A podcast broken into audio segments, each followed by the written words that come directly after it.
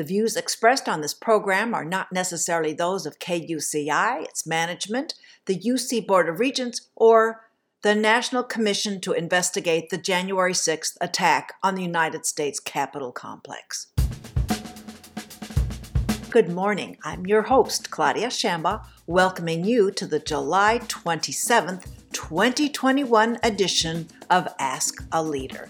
My first guest will be Shane Coffield. He's a PhD candidate from the Earth System Science Department at UCI, and he's bringing his latest work on California's carbon mitigation efforts. And the news is complicated. In the final segment, we're going to go back inside the 45th with Evan Duran.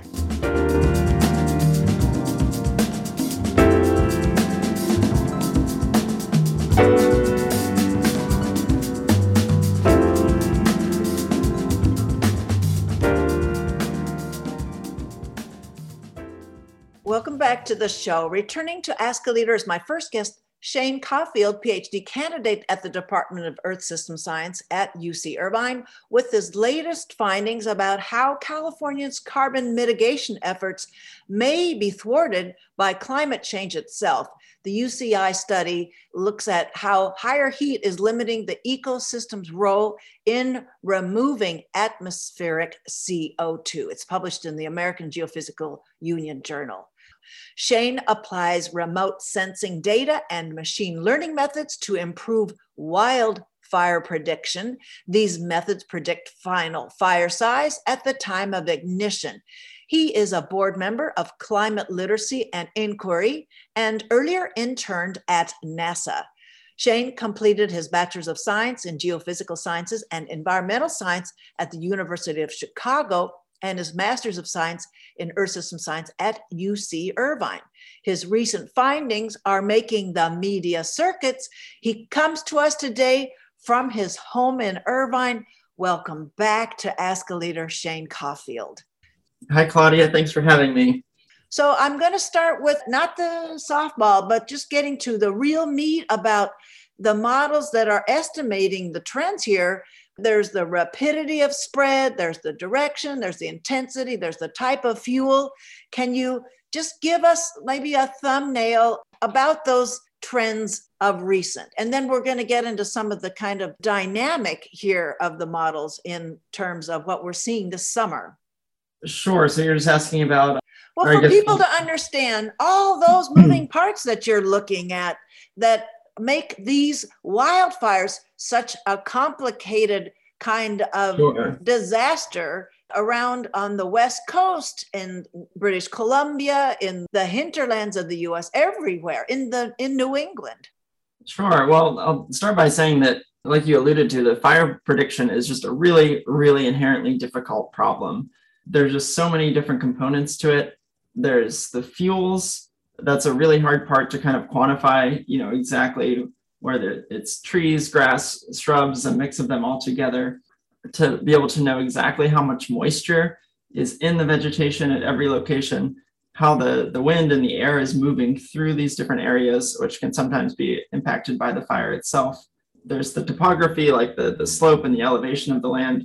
And then of course there's the weather the temperature and the wind speed something really important that we think about is the vapor pressure deficit. That's kind of how dry the air is for the fire.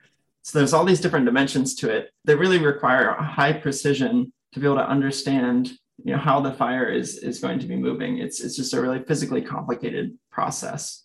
And so on the fire modeling front, we've designed equations to describe how the rate of spread of a fire is dependent on the fuels and their moisture content.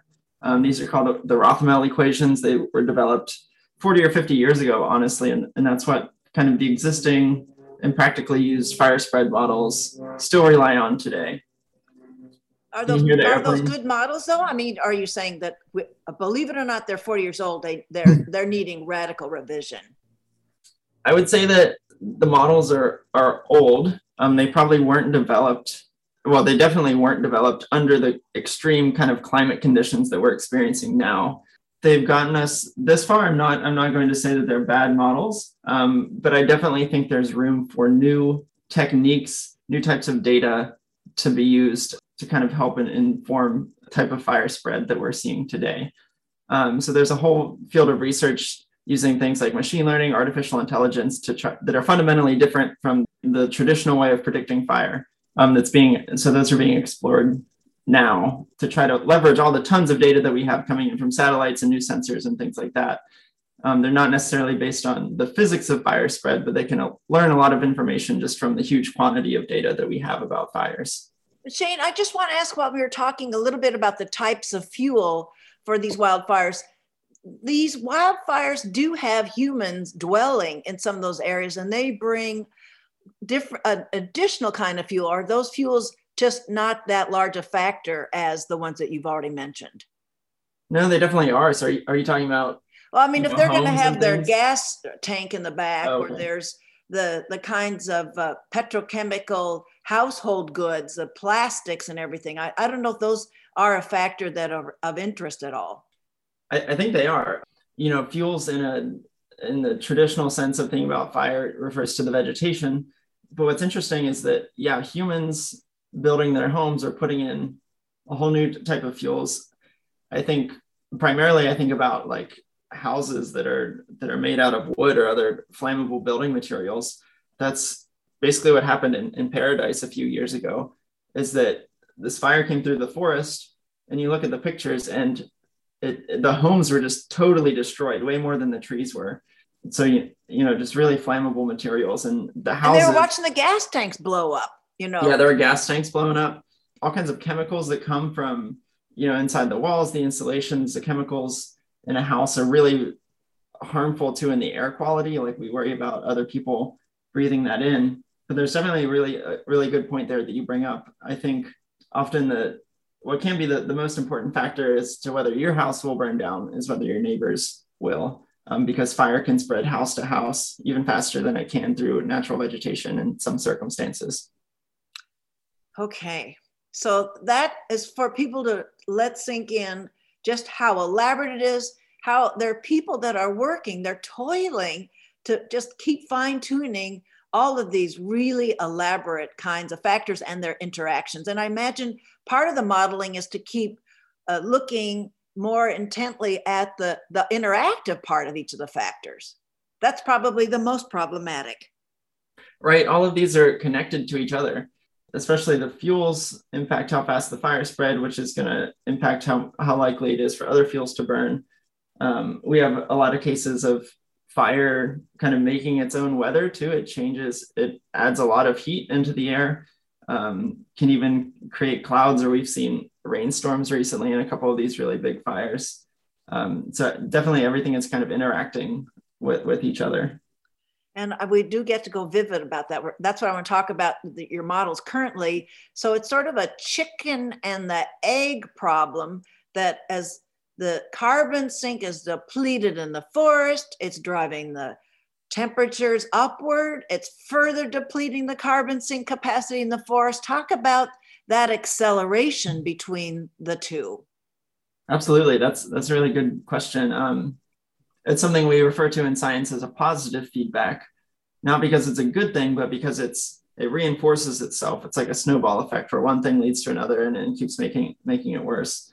So in the case of, of carbon, carbon is the main element that's driving climate change. It's what's in carbon dioxide and methane that are, are greenhouse gases being emitted when we burn fossil fuels. That's what's heating the atmosphere, leading to climate change.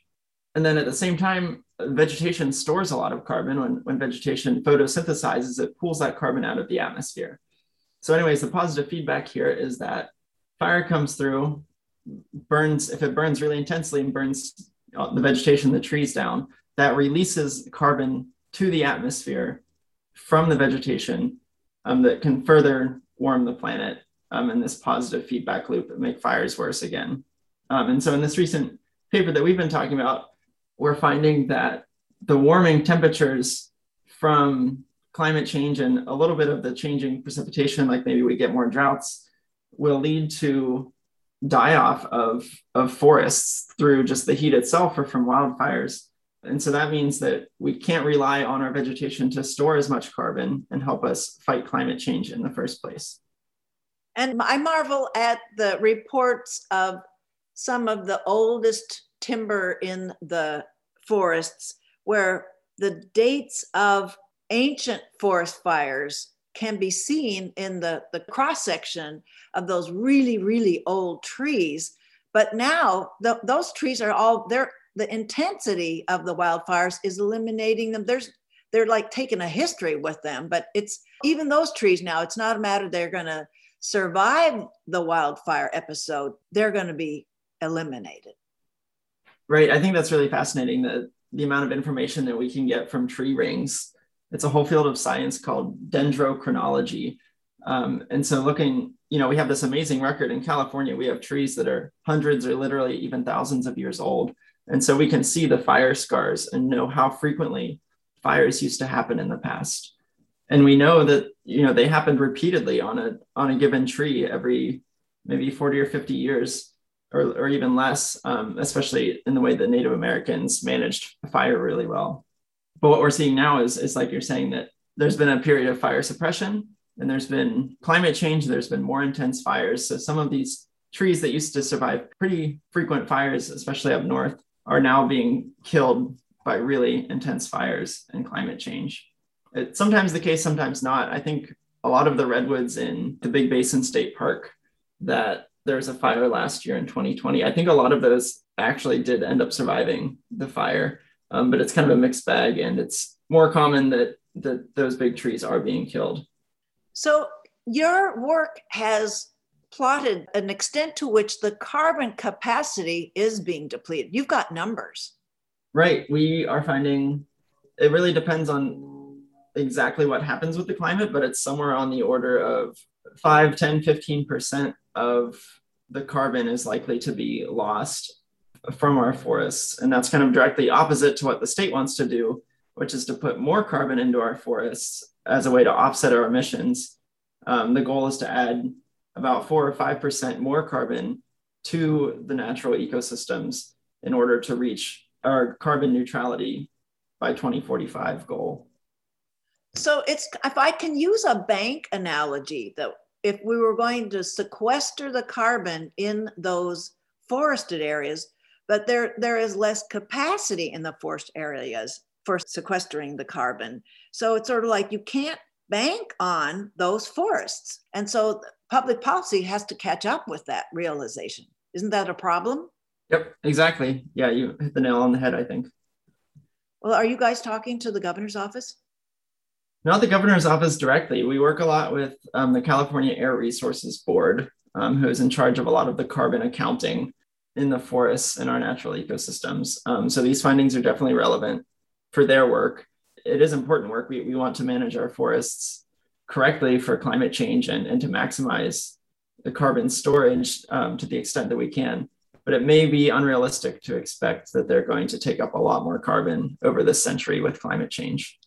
And well, we know there is a, a little bit of a literacy problem in the governor's office, though, with the kind of water savings goals, water conservation goals. So I think it's incumbent of every involved researcher to just hit the governor's office, the governor's brain trust really hard that there has to be a very ambitious kind of a resource management beyond what they already sort of tip their hand to the public they're about. I mean, so I'm I'm just using community radio to drive that point. That's it's important. So Absolutely. if if the conifers, as you say, if by the end of this century, maybe sooner, if they're going to be replaced by oak vegetation, is there a different value to sinking the sequestering the carbon in oak vegetation?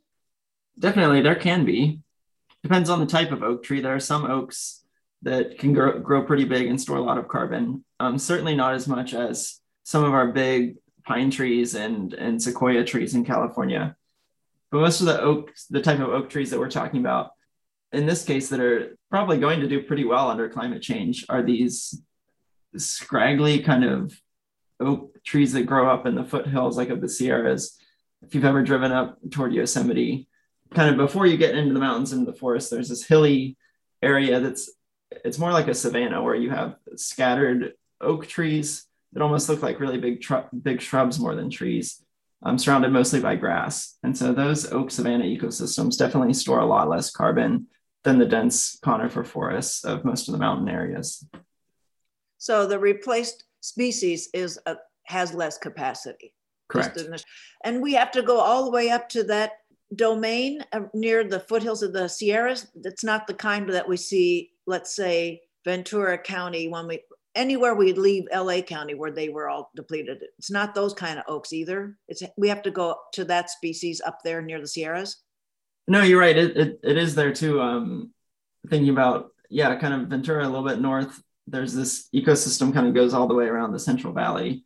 Thinking about like Southern California wine country, like above Santa Barbara, kind of Paso Robles area, is also a similar like that oak savanna type ecosystem that's more sparsely populated with trees, more grassy and shrubby than a dense forest. Okay. Well, for those who've just joined us, my guest is Shane Coffield. He's a PhD candidate at James Randerson's lab at UC Irvine's Department of Earth System Science. His latest work is an article and published in the American Geophysical Union. It's entitled Climate Driven Limits to Future Carbon Storage in California's Wildland Systems. Joining Shane and James Randerson on this project were Kyle Hemes from Stanford Woods Institute for the Environment at Stanford University, Charles Koven from the Climate and Ecosystem Sciences Division at Lawrence Berkeley National Laboratory, and Michael Goulden UCI professor of Earth System Science and Ecology and Evolutionary Biology. The study is funded by, for people who keep track of these things, the National Science Foundation, not the UC National Laboratory Fees Research Program, and California Strategic Growth Council's Climate Change Research Program. Asking the tech titans if they want to fund things, this would be a really an important, less shiny object, but more essential kind of a project. Guys, looking at you, you know who you are. Really, really, Shane, we should be um, you should be running this by the tech titans if they want to they want to work on making themselves really hot. They can deal with the wildfire research. Let's ask them. Absolutely, I think there's a huge role for new technology in both climate change generally and especially wildfire prediction. Yeah. So let's now take issue with how mainstream media is looking up and they're taking note of their own paltry coverage of climate, climate crisis, climate change, and they're coming to terms with how they need to really post a broader, a higher profile of all of these trends. What, Shane, would you like mainstream media to do better in the service of relaying yours and others' research? First of all, I think it there's just a huge need to cover climate change more. It's pretty sad the the limited amount of coverage that it gets, even though it's uh, impacting every aspect of our lives, and it's going to keep getting worse.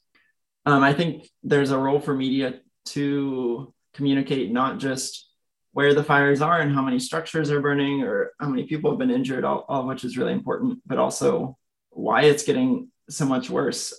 You know, just reporting it in the context of the really extreme weather conditions that have been happening in the past few years and not trying to oversimplify the problem. It's a really complex combination of, of heat, of climate change, but also the forest management that the fire suppression and everything up north that's been leading to worse fires in combination with climate change in the past few decades.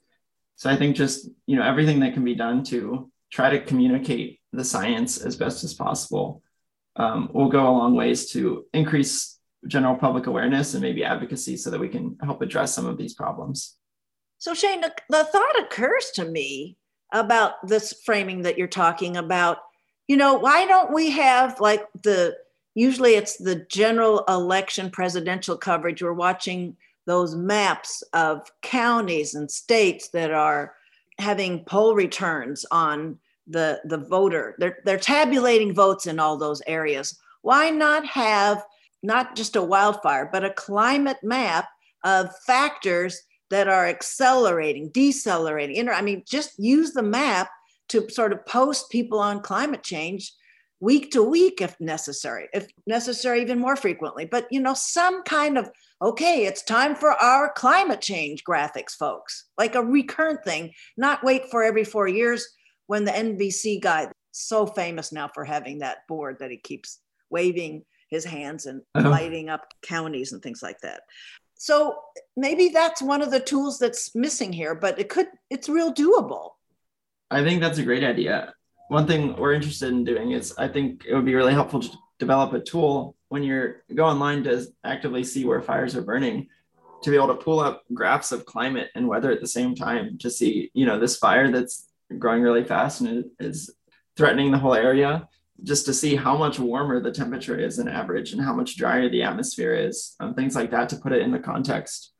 But also, just like you're saying, to make it locally relevant. There are different components of climate change that are impacting different areas to different extents. So, to be able to, to say, if you're in the Midwest or in the Southeast, maybe your biggest threat from climate change is, is flooding and hurricanes, whereas in the West, it's going to be droughts and wildfires.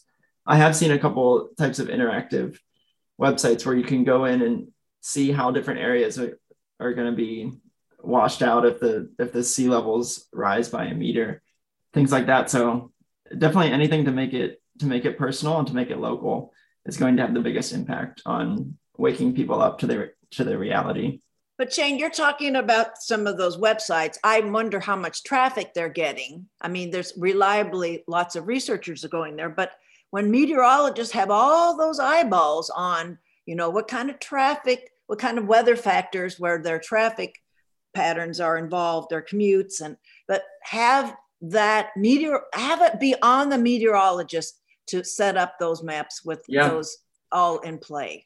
Yep, on cable TV, definitely.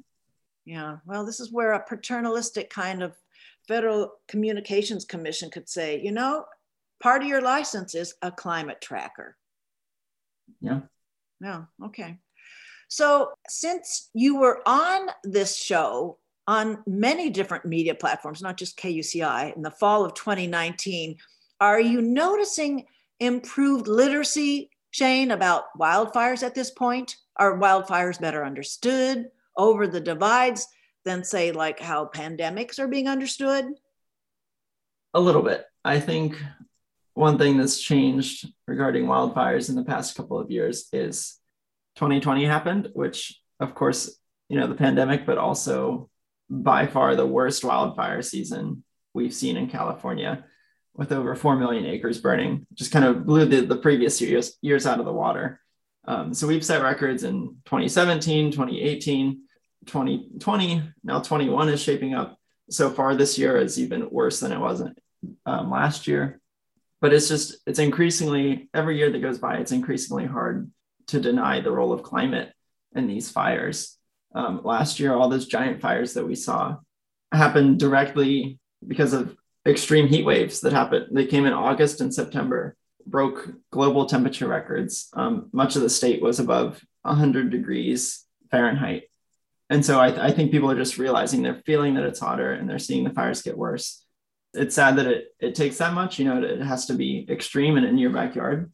But hopefully, there's there's a little bit more realization now, and that we can actually, you know, start to implement policies going forward to address it. Policies, an excellent seg to the land use collaboration with Earth system science, whether the vaunted real estate that's out in nature, if the land use policies were more mindful, addressed the spread of the ex urban develop into those wildfire areas. That's beyond adaptive behavior. It's, it's policies about where we're going to uh, permit humans to be dwelling. So, is there a collaboration in terms of people understanding that wildfire hazard? And what do you see as some possible and useful collaboration already happening? It's a great question. It's complicated. I'll try to give a fairly short answer. But yeah, what, what you alluded to is the wildland urban interface or WUI that we call it. Um, that's certainly a huge part of fire risk is human development expanding into the wildlands.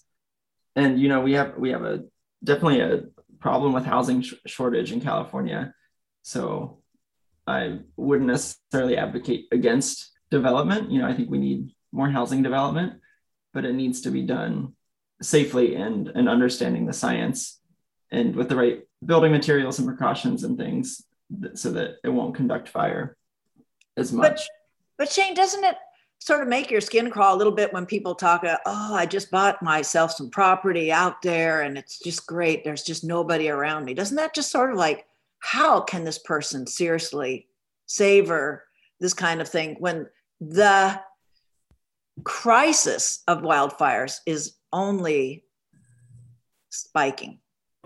It's scary. I don't think I could do it personally.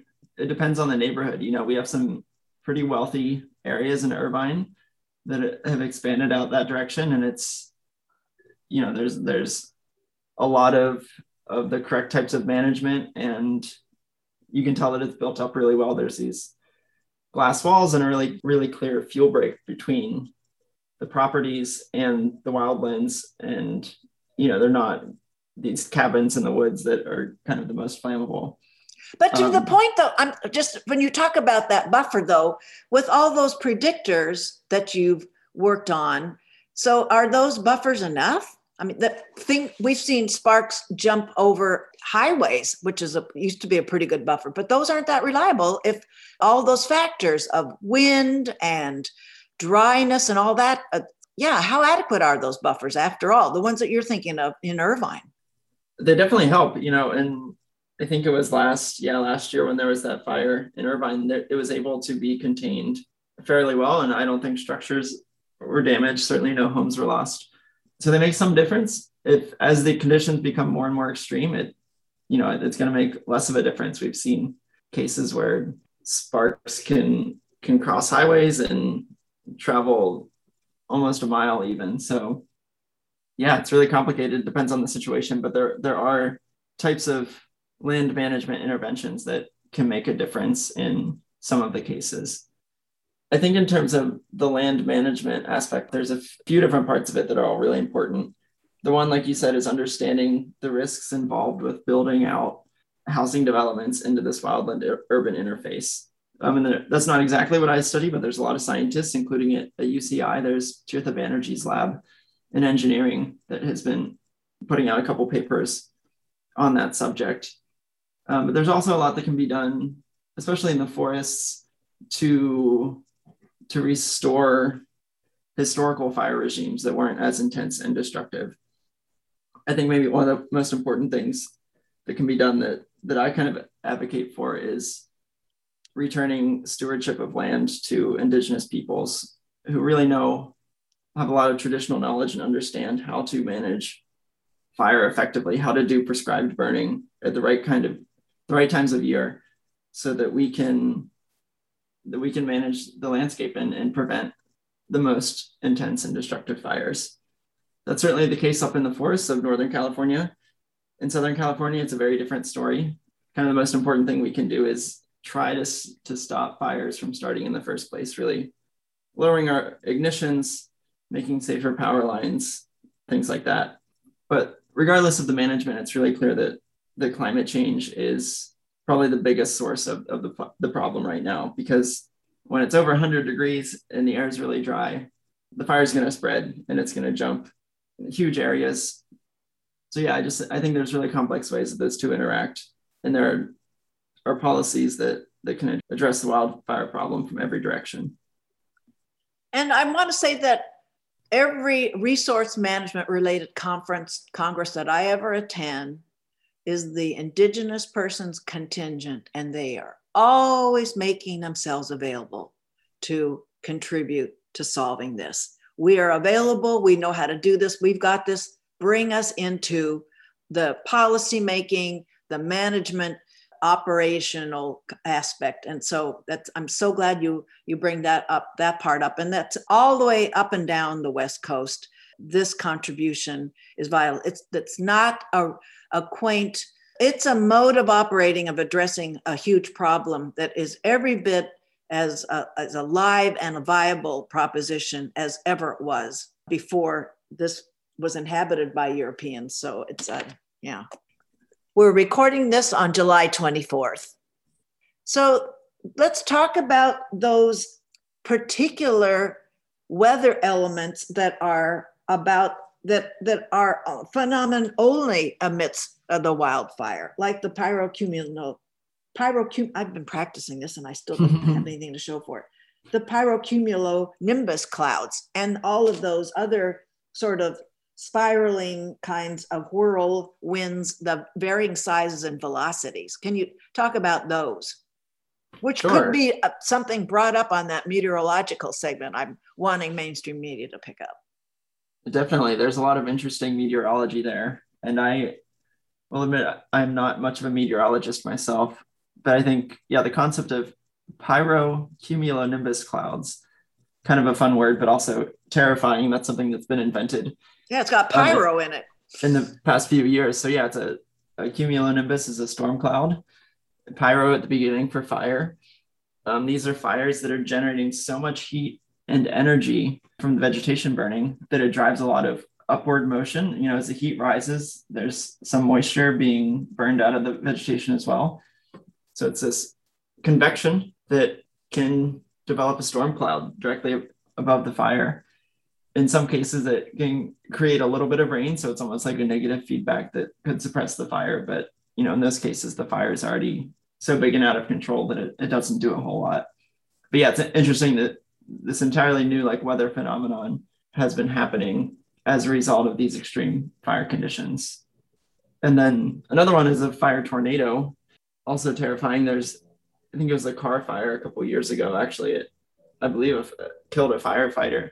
So just really yeah really horrible these conditions where i think in that case it and there might have been one this summer too just the right combination of wind coming over the hillside combining with the rising air from a fire could could generate a, a tornado.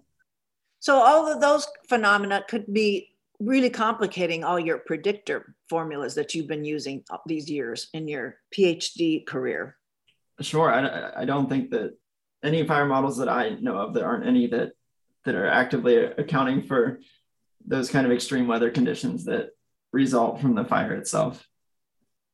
So, well, let's let's give you a chance to talk about how do young researchers get their sleep? It must be really exhausting with such daunting trends uh, amidst you, uh, amidst all of us, but daunting trends in that you're detecting and measuring, working intensely on? Yeah, I think it's difficult. This past year has been rough too, just being in the isolation of being stuck at home. But yeah, in general, I think earth earth science, environmental sciences often can be a pretty pessimistic field to be in. You know, I'll have friends ask me, is it is climate change really as bad as as they're saying it is? And the reality is that the more we learn, it just it feels like it keeps getting worse. It feels like as scientists, we're being kind of conservative. We're not trying to be perceived as all doom and gloom all the time. And, and in many cases, probably the, the models are underestimating the just how how much temperature, how much sea level rise there there could be in the future. So yeah, it kind of it kind of weighs on you sometimes, but I think we're all in it because we care, we want to make a difference, and it's you know it's not too late. There's still a lot that can be done to move us in the right direction. And, we need science behind that at every step of the way. So shane you bring up something i hope we had covered. I'm glad we have a chance before we conclude the interview is for every earth system scientist had sort of like a, a range you know dire scenario moderate scenario and a conservatively estimated mm-hmm. scenario so i think when i listen and hear when I hear from Michael Mann in different appearances he makes, and he makes them all the time, he's a desperate researcher, right? And he's talked about we were only accurate when we used the most dire scenario. So, talk about what that's like in this field of Earth system science. That is there sort of like a collective professional move out of the moderated message, the moderated projection and everybody hops onto the extreme dire scenarios? Is that really where the is that shift occurring? Yeah i think so. Um the exact scenarios kind of change with the, the iteration of of the set of climate models that's being used every every few years. But traditionally a few years ago the, the standard was these relative concentration pathways, RCPs, and there were four of them.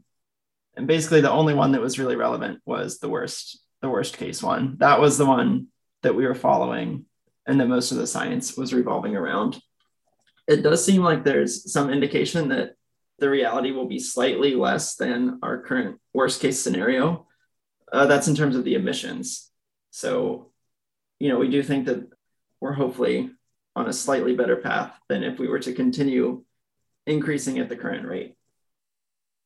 Yeah, I think that's all I have to say. Machine, you said of the emissions, but I'm always sort of in my kind of uh, my naive to science thinking is there's still always the interactive effect of all the factors that make everything more. More of a concern and so you said that's just the emissions but we know other things are happening that can accelerate all of these right. trends so that that's what um so I, I just heard a conceit in your voice in your in your word choice of that's just the emissions yeah you're absolutely right um so there's the emission scenario that kind of drives this the science. But in terms of the science, I think in many cases it's quite possible that um, that we're underestimating the positive feedbacks there. That the way, for example, like the way that the glaciers and ice melt, even if we were able to reduce our emissions, that there are some some processes already in motion that our estimates for sea level rise are probably underestimates. Okay. Well, the final question is how close are you to defending your dissertation? I'm a year away, is my goal. So this time next year, I hope to have graduated. Um, I have one final chapter left. I'm kind of wrapping up the third chapter and starting my the fourth chapter of my PhD, focused more on trying to quantify all these things that we've talked about and and map out the future of fire risk in California in California. You're staying here and not in there. I think the last time you're on Alaska came up, and I'm not sure where else. But um, it's your your dissertation is trained exclusively on California, which has so many different domains to it. Yeah, I've been more focused on California now. Maybe you will be expanding a couple of these analyses to the Western U.S. more broadly. But but yeah, I've been more focused in California, where there's some really good data sets we've been working with. Well, as always, Shane, it's so helpful to learn about your research. Thank you for this opportunity again. Yeah, thank you so much for having me. I really appreciate you covering science topics and giving us the, the chance to share our research. Please. My guest was Shane Coffield, PhD candidate at the James Randerson Lab in UCI's Department of Earth System Science his latest article published in the American Geophysical Union is entitled Climate Driven Limits to Future Carbon Storage in California's Wildland Ecosystems, and how California's carbon mitigation efforts may be thwarted by climate change itself. Higher heat will limit the ecosystem's role in removing atmospheric CO2. We'll be right back with Inside the 45th. Don't go away.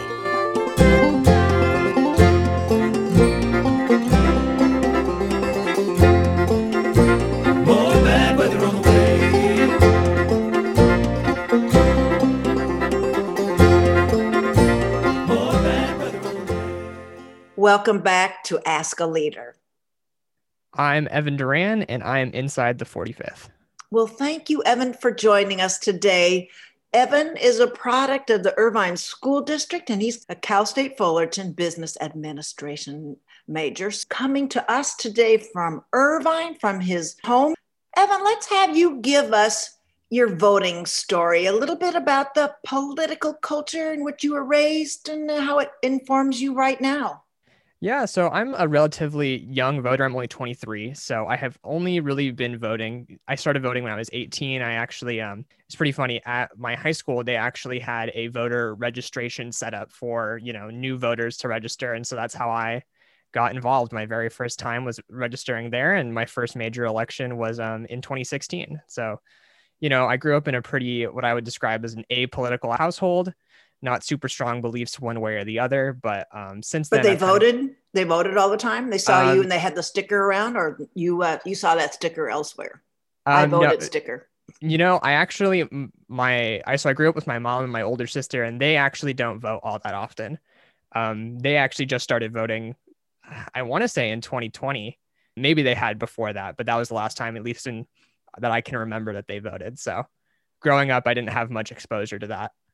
So your uh, initial run was the 2016. How outrageous can that be? So- yeah it's it was it was a pretty surreal experience you know especially for a new voter like myself to try and you know try and make sense of everything being so young yeah it's definitely a historic election too So when you said you were voting, when uh, you registered to vote in school, so was it before you actually turned 18, like what they do on the campuses, or you registered after you became voting age eligible? So i i can remember correctly they had um like you had mentioned I, I was not 18 yet but they had you know a system in place where you could register to vote like a couple months early prior to when you turned 18 so i was probably you know 17 just going on 18 and then um that's when i first registered So, and were you participating in the primary for 2020, 2016? Because it was Um, moved up. That was, or no, it was moved up for the 2020, not yet for the 2016. You know, I don't recall. Uh, I just I remember just you know the with the presidential election being so contentious at the time. I kind of, you know, I maybe I was not as informed about the uh, if I voted in that. To be honest, I was not involved. In the Well, primary. and the, the that's when California was about to change the schedule. They moved up. It, this state moved up the presidential primary several, like three, four months, in order to be a force to be reckoned with, the actual nominee for both parties. So that uh, maybe that's one reason why. Maybe maybe California made a good move with engaging more voters by moving up that presidential primary every four years, not every two years. No, but it's going to be a, it's going to be calling on us to be sophisticated, knowing oh, it's not going to be March in 2022. It's going to be in June the primary. So right. is that on your radar? Um, you know, I always try and uh, keep informed and try and uh, you know keep in touch with everything going on. So yeah, that's definitely something I've been thinking about. Um, I've been kind of more tuned into the you know the 2022 midterms, but yeah, the primary will be uh, for sure.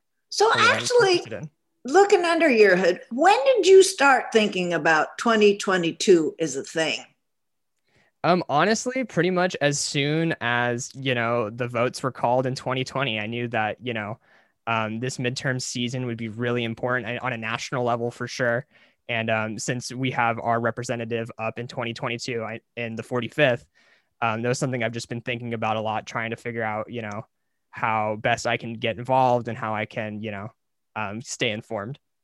So you have you been active in various kind of movement politics or in keeping in touch with your incumbent congressperson? Um, not in a very direct way. That's something I've been trying, I've been wanting to try and get more into as 2022 comes along. Um, I saw, especially with all of the political contention in the last couple of years, that, you know, direct action is really important, especially for young people. So that's something I've really been interested in trying to get into and hopefully we'll be able to for the midterms. So I was wondering when I was talking, we are talking your family raising you and sort of any kind of political culture you were immersed in. Do your peers influence you, or is it the other way around? Um, you know, I like to think there's a pretty good dialogue between myself and my peers. Um, I try just on my own to not get into the, you know, echo chamber or the bubble that a lot of people, especially people my age, uh, tend to get into on social media and things like that. So, but I would say that I try and influence and try and not not in a you know judgmental way, but try and you know inform my peers and hopefully get them to get be more politically active. So then, for those of you who've just joined us, my guest is constituent of California's 45th congressional district, Evan Duran, and he's also a business administration major at Cal State Fullerton, completing his undergrad degree this December. And so, how closely do you follow Congresswoman Katie Porter's work? Um, you know, I think especially over the last couple of um, months, I think she's kind of gone onto the national stage a bit more. I've, you know, tried to keep in touch, uh, like in touch with what she's doing. And um, I wouldn't say that I'm the most informed follower, but she's definitely someone that's been on my radar, especially since, you know, she's going up in the midterms.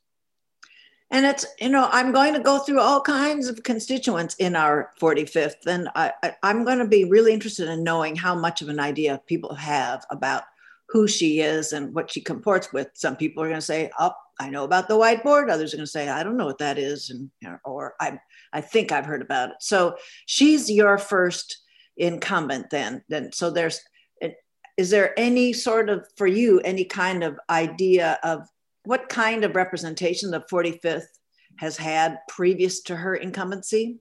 From what I understand, the 45th was a pretty um, conservative district for a long time, and that she was one of the first Democrats to kind of flip this district, to the best of my understanding. Okay, so you do have a little history about that. Well, how do you want someone to represent you in the US Congress, Evan? Um, I would say that I would just want someone who can kind of view things from, you know, a standpoint of just kind of objective reality. I think, especially now, um, a lot of, you know, politicians tend to pander to viewpoints and ideologies that seem kind of really alternate and really out there. Um, and so for me personally, just someone who can kind of, you know, be in this reality is something that's uh, really important. Well, in what ways? In finance or in the budget? In uh, immigration? Or I mean, what kind of in reality would you think about? Um, I would think about some of like, yeah, definitely with things like immigration, um, policies relating around voting, especially. Um, I know we've seen a lot of legislation go through um, in a lot of in other states that kind of have rolled back voting rights. So I think kind of someone who has a more realistic view and understanding of voting rights. Um, and climate change is a big one for me too. So someone who can really engage with and understand climate science in a real and you know scientific way. So what are you and your peers considering about what the federal government, what U.S. Congress's role is in student debt? You know, I think uh, a lot of people my age I've, I've been thankful enough to not have to get into debt to complete my undergrad. That you know every time i talk to someone it seems like that's kind of the opposite right? A lot of people i know have gone into debt. And so i would like to see um, the congress step in in some way to try and either relieve debt maybe through direct uh, debt relief. Um, but you know i'm not sure what the what the best way would be. Okay but and the Cal State Fullerton peers are uh, amongst them, or I'm not. I mean, you've got your pool of your known um, your associations from high school and, and, Irvine Unified School District, but between that and Cal State Fullerton, not, not so much discussion about student loans and student debt. Um, you know, a lot of my peers, a lot of people I know, like you had mentioned from Cal State Fullerton and from you know high school it, it ranges. So i know some people that have are really deep into debt and then therefore are really keen on um, you know debt relief and kind of what role the federal government would have to pay and that. And other people i know who are kind of in a similar boat as i am who you know didn't need to go into too much debt to complete their undergrad or their college experience and so are kind of more agnostic or you know want those kind of political actions moved elsewhere. So even if maybe you don't have directly skin in this student loan game. Is it something though that concerned you that your peers ought to have the lucky financial break you have in that? oh, definitely. With respect, I, do, I, mean, does it does does it concern you, or do you think like, no, I, I've got my sights on other stuff. Thank you very much you know definitely i would say that um, you know student loans and the rising you know student loan debt nationally is of big concern especially of people in my generation you know a lot of us went to college right after or, or kind of we're growing up in the post 2008 financial crisis.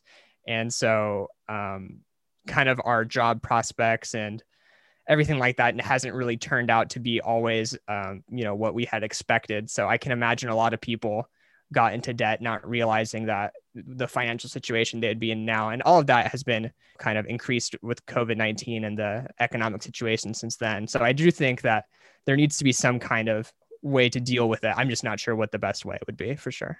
Okay. Well, you certainly are uh, emerging into a professional life here post graduation and with as you said we're the, the, shedding the great recession and the whole reworking of the workplace as the pandemic dimmer switches being applied here it's a, it's the seismic activity your feet is considerable as a, a young professional i must say just just to take stock with you. Well what would let's just say you got 30 minutes with congresswoman katie porter. And just just you and her. I mean maybe her chief of staff is taking copious notes but just just the two of you what would you do with that time with her?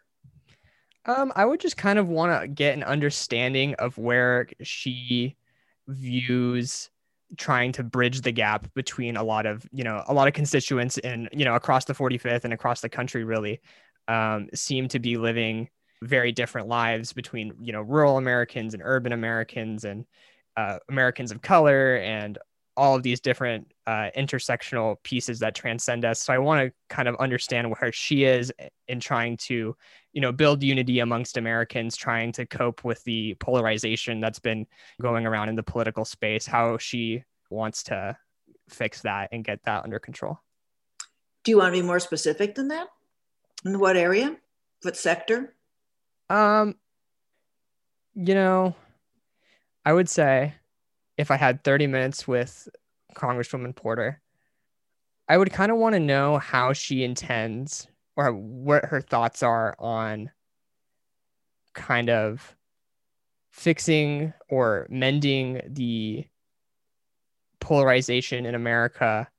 Um, you know, especially around, I think, you know, I, the topic of race has been of huge importance over the last year. I think that's something, especially I think in the 45th, as we grow into a more um, diverse congressional district, I want to, I would like to know how she kind of views that whole um, space and how she hopes and wants to work within the uh, Congress to try and build, you know, more kind of racial equity and stuff like that. I think that would be really interesting to try and get her idea on.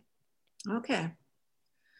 So, Evan, are there other um, considerations as a constituent? Um, well, I think one of the main things I really like about Congresswoman Porter is that she comes off as so genuine and uh, such a like a real person. You know, I think a lot of politicians can kind of come off as disingenuous or fake. So I really appreciate that she that she you know comes off and owns who she is. I really liked the way she, you know, addresses people like you mentioned with the whiteboard really comes off and is an expert on things. I think we need more Congress people like that. So I really appreciate the way she does that.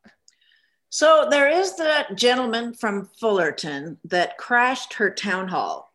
She right. it was not a rally. I'm choosing my words very wisely. She was conducting a town hall which was to convey what the child tax credit what it was like, how it was going to work, it was it's a new kind of a rescue for households with children and so this person who's ostensibly going to challenge her in the primary uh, from fullerton i don't know if you if he's i think he's been quite active in sort of disruptive he was having a rally versus the town hall she was having so mm-hmm. i think this is a kind of a signal and i don't know if you picked up that what the signal portends for the 2022 campaign season.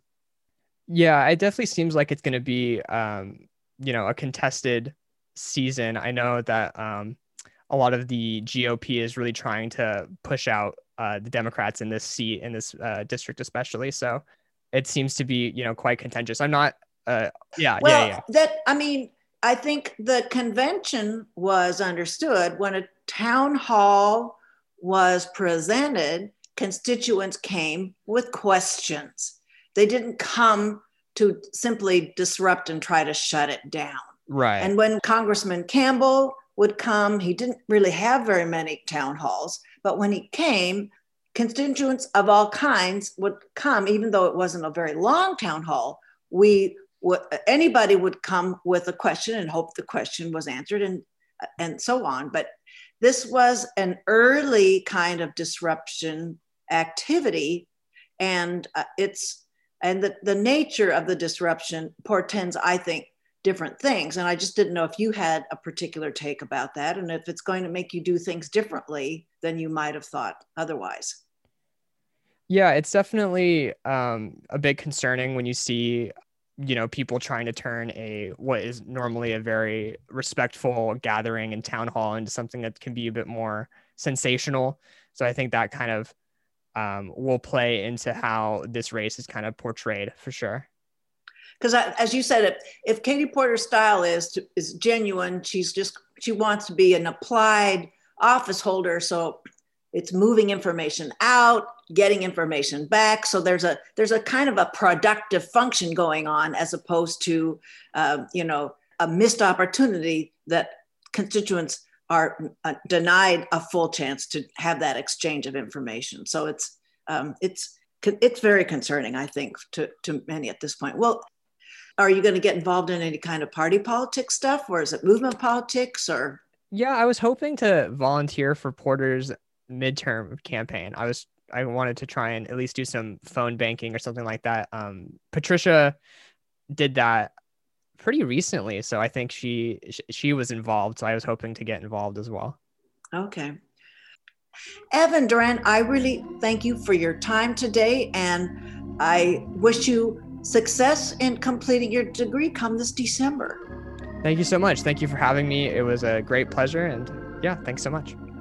My guest was constituent of California's 45th Congressional District, Evan Duran. He'll be completing his degree this December at Cal State Fullerton.